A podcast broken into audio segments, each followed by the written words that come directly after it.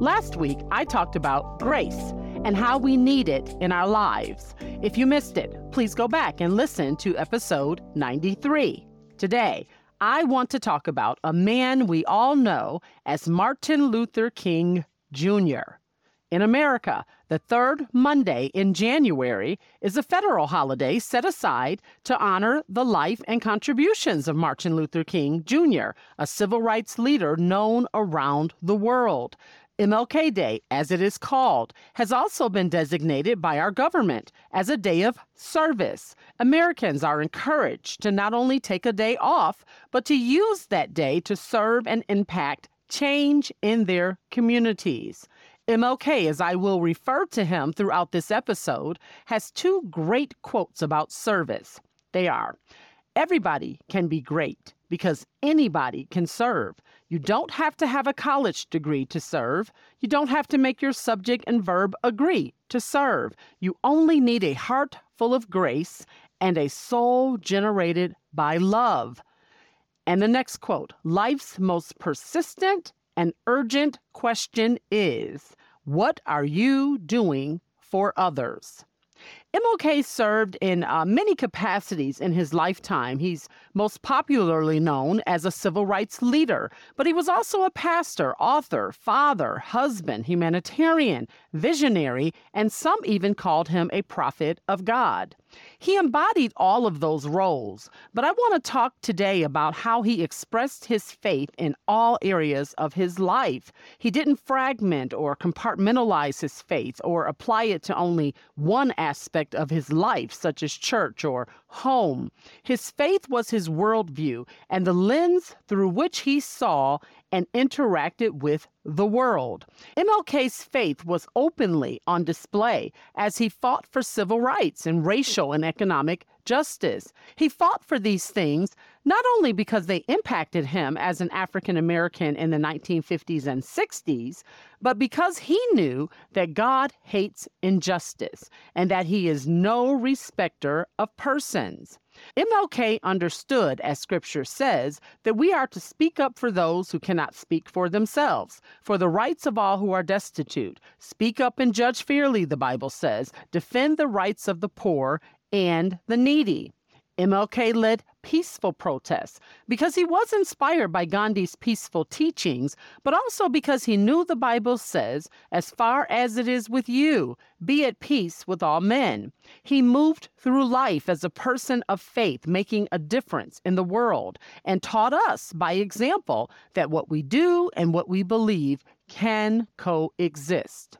Though his life was cut short at 39 years of age when he was assassinated in Memphis, Tennessee, MLK achieved much in his lifetime. He helped people get equal rights with the passage of the Civil Rights Act of 1964 and the Voting Rights Act in 1965. He won a Nobel Peace Prize in 1964 for his leadership in the civil rights movement.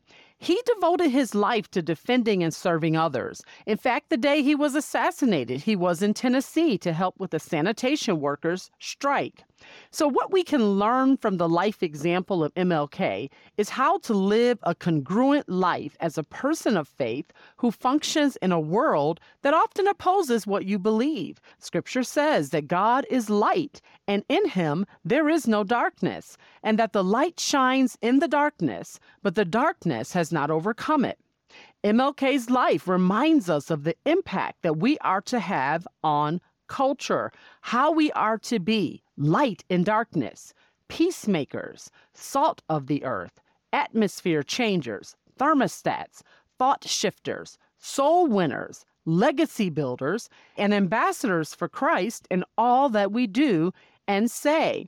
MLK exemplified those characteristics as he stood for justice, and he stood against evil and overcame evil with good. He never wavered from his faith as he worked tirelessly to advocate for equality and change laws that persecuted the downtrodden.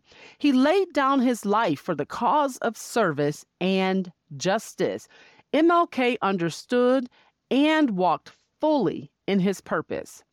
I'm going to end with a few MLK quotes that I hope will inspire you to walk in your purpose and live out loud with your faith as you impact a world for positive change as MLK did so very well. Use me, God.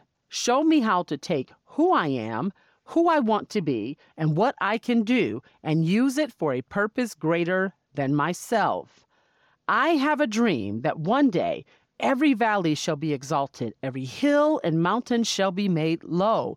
The rough places will be made plain, and the crooked places will be made straight. And the glory of the Lord shall be revealed, and all flesh shall see it together. Faith is taking the first step, even when you don't see the whole staircase. The quality, not the longevity of one's life, is what is important. An individual has not started living until he can rise above the narrow confines of his individualistic concerns to the broader concerns of all humanity. Okay, if today's message about MLK and service piqued your interest in any way and you want to dig a little deeper, go to the description box or show notes and download the free post episode reflection activity that will help you personalize today's message and apply it to your life. That is all I have for today. Thanks for listening to today's episode. Bye for now.